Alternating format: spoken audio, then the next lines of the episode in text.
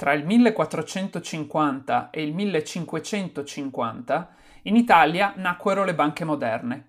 Vennero per la prima volta utilizzate con continuità e successo le armi da fuoco, si diffuse rapidamente la stampa a caratteri mobili, si cominciò a praticare in maniera costante la diplomazia, si introdussero i fondamenti della contabilità e grazie alla presenza delle repubbliche marinare si affinarono di molto le tecniche di navigazione e di produzione di imbarcazioni. Tuttavia, tutte queste innovazioni non erano delle novità assolute. I cinesi avevano già inventato la bussola, la polvere da sparo e la stampa. Forme di credito e di rapporti diplomatici erano pratiche già esistenti da millenni. I cinesi avevano conoscenze marinare avanzatissime e con l'ammiraglio Zheng He avevano già esplorato gli anfratti più nascosti dell'Oceano Indiano. La vera innovazione che avvenne in Italia a cavallo del Cinquecento non fu quindi né conoscitiva né tecnologica, fu culturale. Fu una nuova mentalità della scoperta che innestò il seme di quello che sarebbe diventato il culto dell'era della complessità, quello della crescita.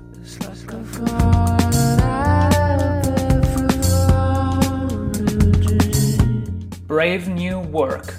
Viaggio alla ricerca del senso del lavoro umano.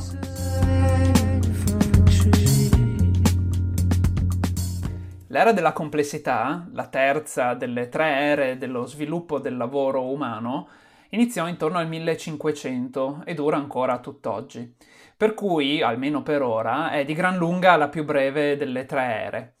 Inoltre, manco a dirlo, è anche la più complessa. Questo soprattutto per il fatto che le fasi all'interno dell'era della complessità si sovrappongono, si affastellano molto di più di quanto non fosse accaduto nelle ere precedenti. In queste ultime, infatti, vi erano sì consistenti differenze nello sviluppo della storia del lavoro in aree geografiche diverse. Tuttavia, l'avanzamento lento della storia del lavoro e il fatto che le fasi si sovrapponessero comunque in tempi piuttosto lunghi permettevano uno sviluppo, diciamo così, organico, mentre invece questo non è nella fase della complessità, che iniziò all'interno di un'area geografica estremamente limitata e precisa. All'inizio coinvolse solo un piccolo continente e infine travolse con forza mai vista tutto il mondo. La sua culla quindi fu la penisola italica tra il 1400 e il 1500, la sua casa fu l'Europa tra il 1500 e il 1900 e oggi il palcoscenico dell'era della complessità è tutto il globo.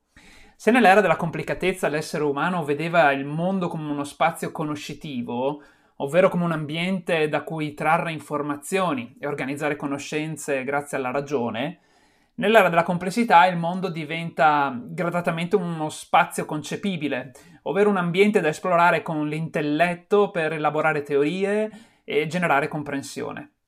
Se nella fase del libro il mondo immaginario era diventato paritario e quasi tutt'uno con quello fisico, nell'era della complessità il primo, quindi il mondo immaginario, cominciò a prendere lentamente il sopravvento sul secondo, quindi sulla realtà fisica esposta ai sensi.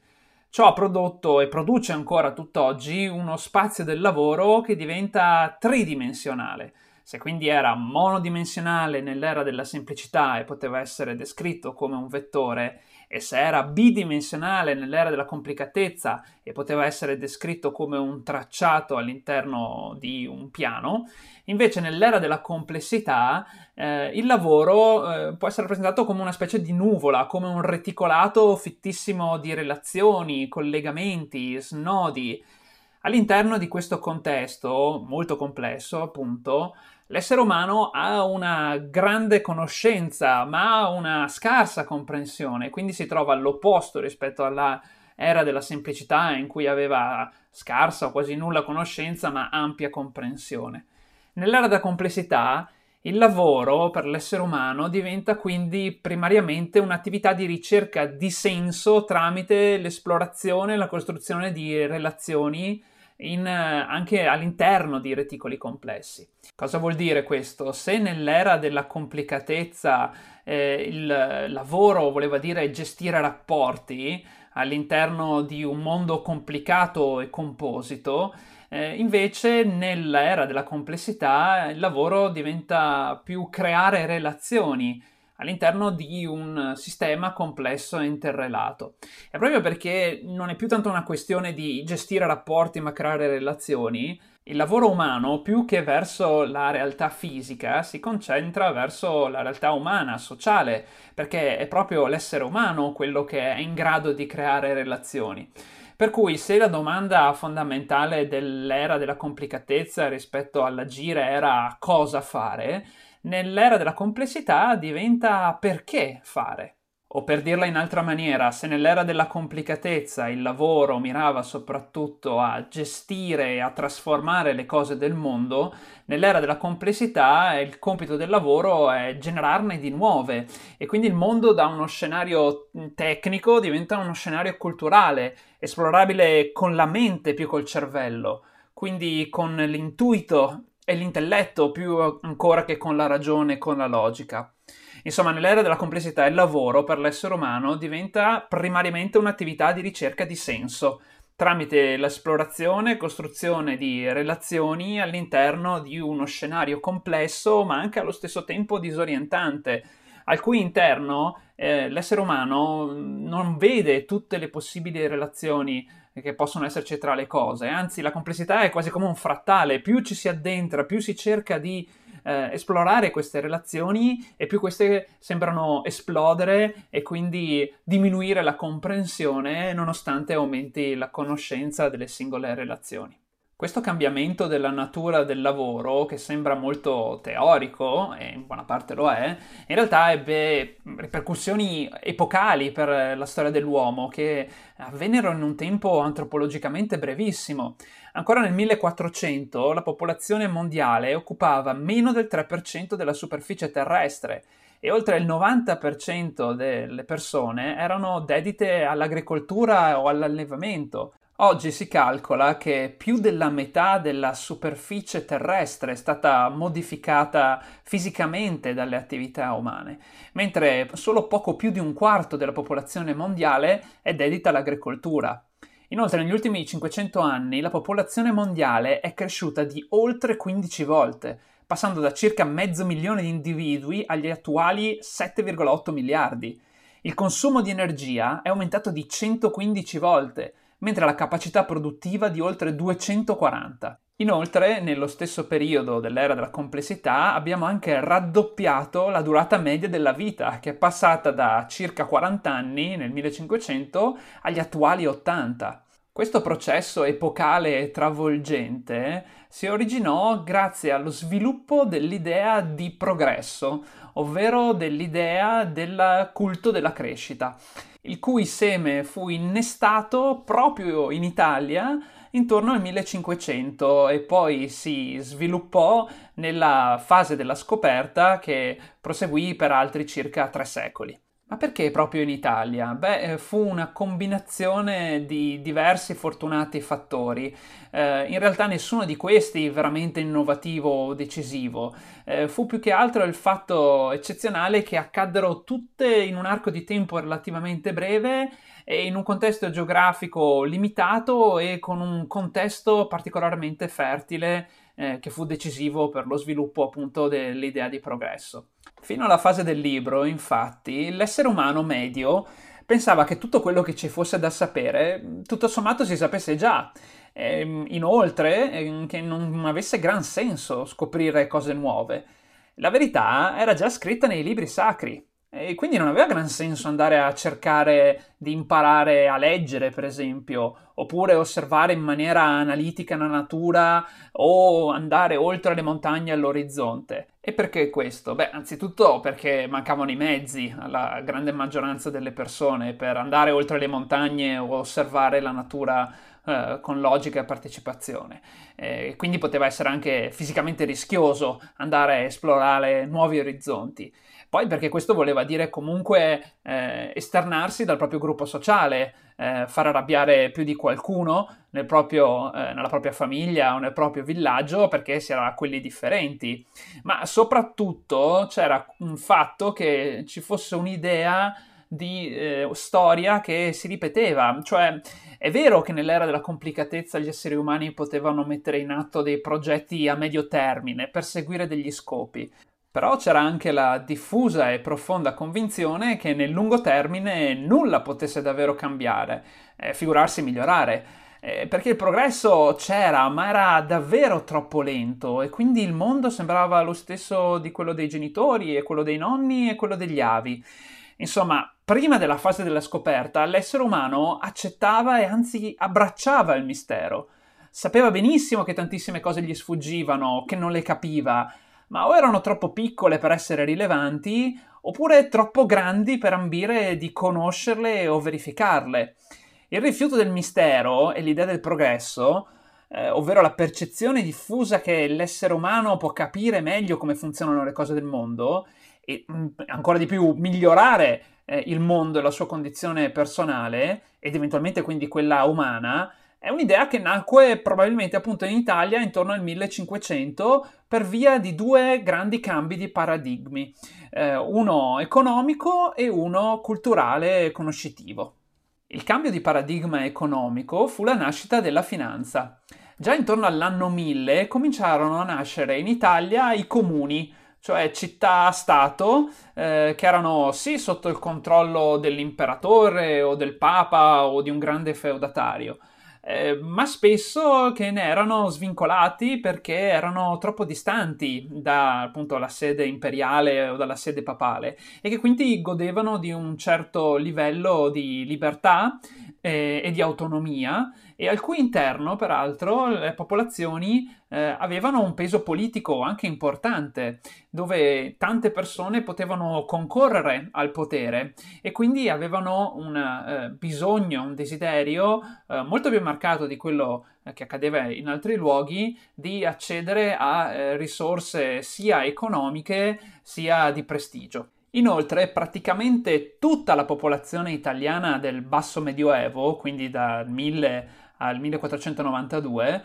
era cristiana. E questo cosa voleva dire? Il cristianesimo era una specie di evoluzione rispetto ai culti che erano nati nel 500 a.C., e che abbiamo visto nella puntata precedente. Cosa aveva di diverso? Che il cristianesimo era profondamente apostolico, missionario, cioè poneva come estremamente importante il fatto che i fedeli diffondessero il verbo di Dio. Questa caratteristica fu peraltro poi anche ripetuta dall'Islam e queste due infatti divennero le due religioni nel tempo più popolari al mondo, sia perché richiedevano appunto una pratica ossessiva e insistevano su questa idea dell'apostolato, dell'essere missionari nel mondo, ma anche perché sposavano molto di più la struttura della narrazione. Infatti, andare a predicare verso nuove popolazioni era anche rischioso, pericoloso, e uno poteva anche rimetterci la vita.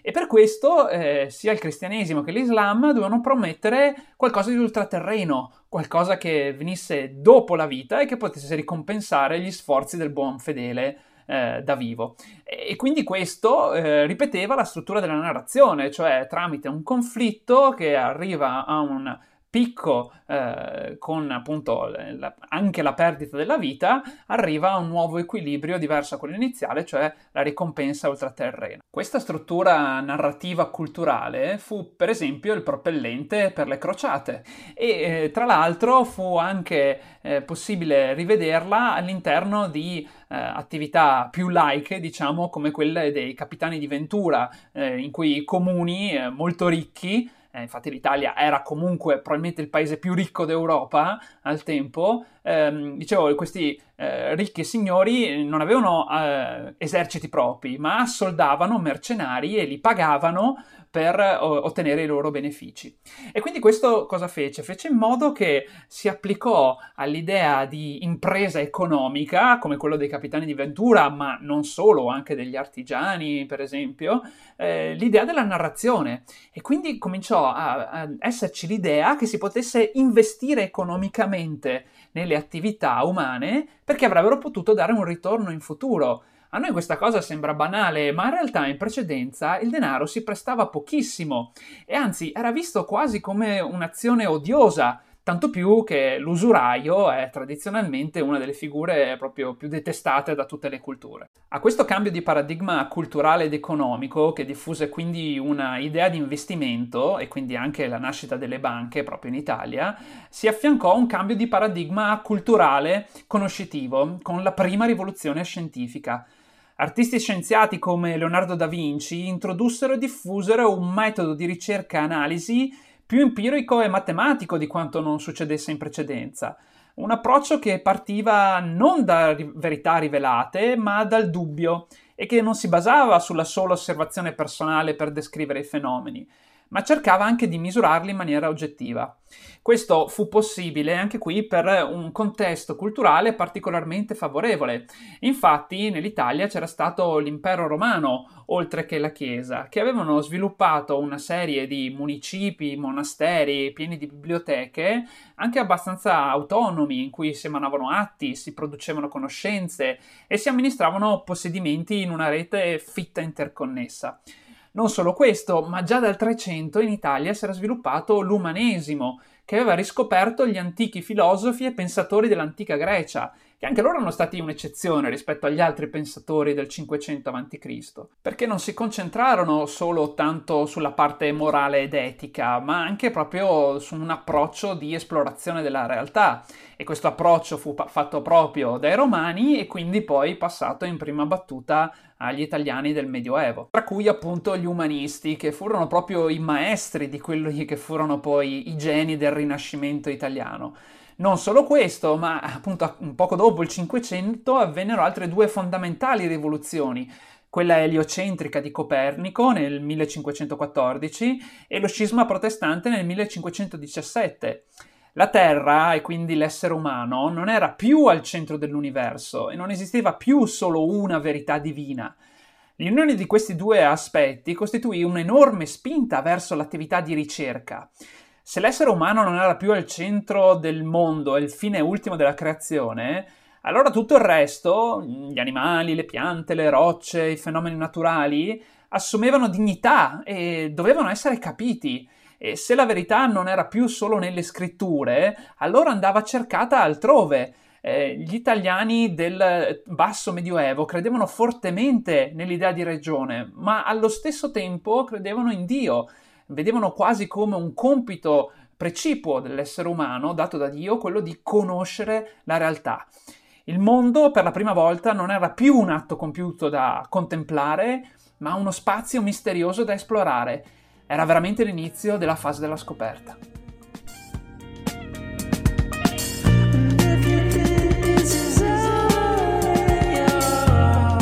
Grazie per aver ascoltato anche questa puntata. Ti ricordo che puoi scaricare il libro Brave New Work su tutte le principali librerie digitali. E se ti sta piacendo questo podcast, apprezzerei molto se volessi segnalarlo ai tuoi conoscenti o ai tuoi contatti social o magari lasciare una recensione. Ci sentiamo domani, grazie, ciao!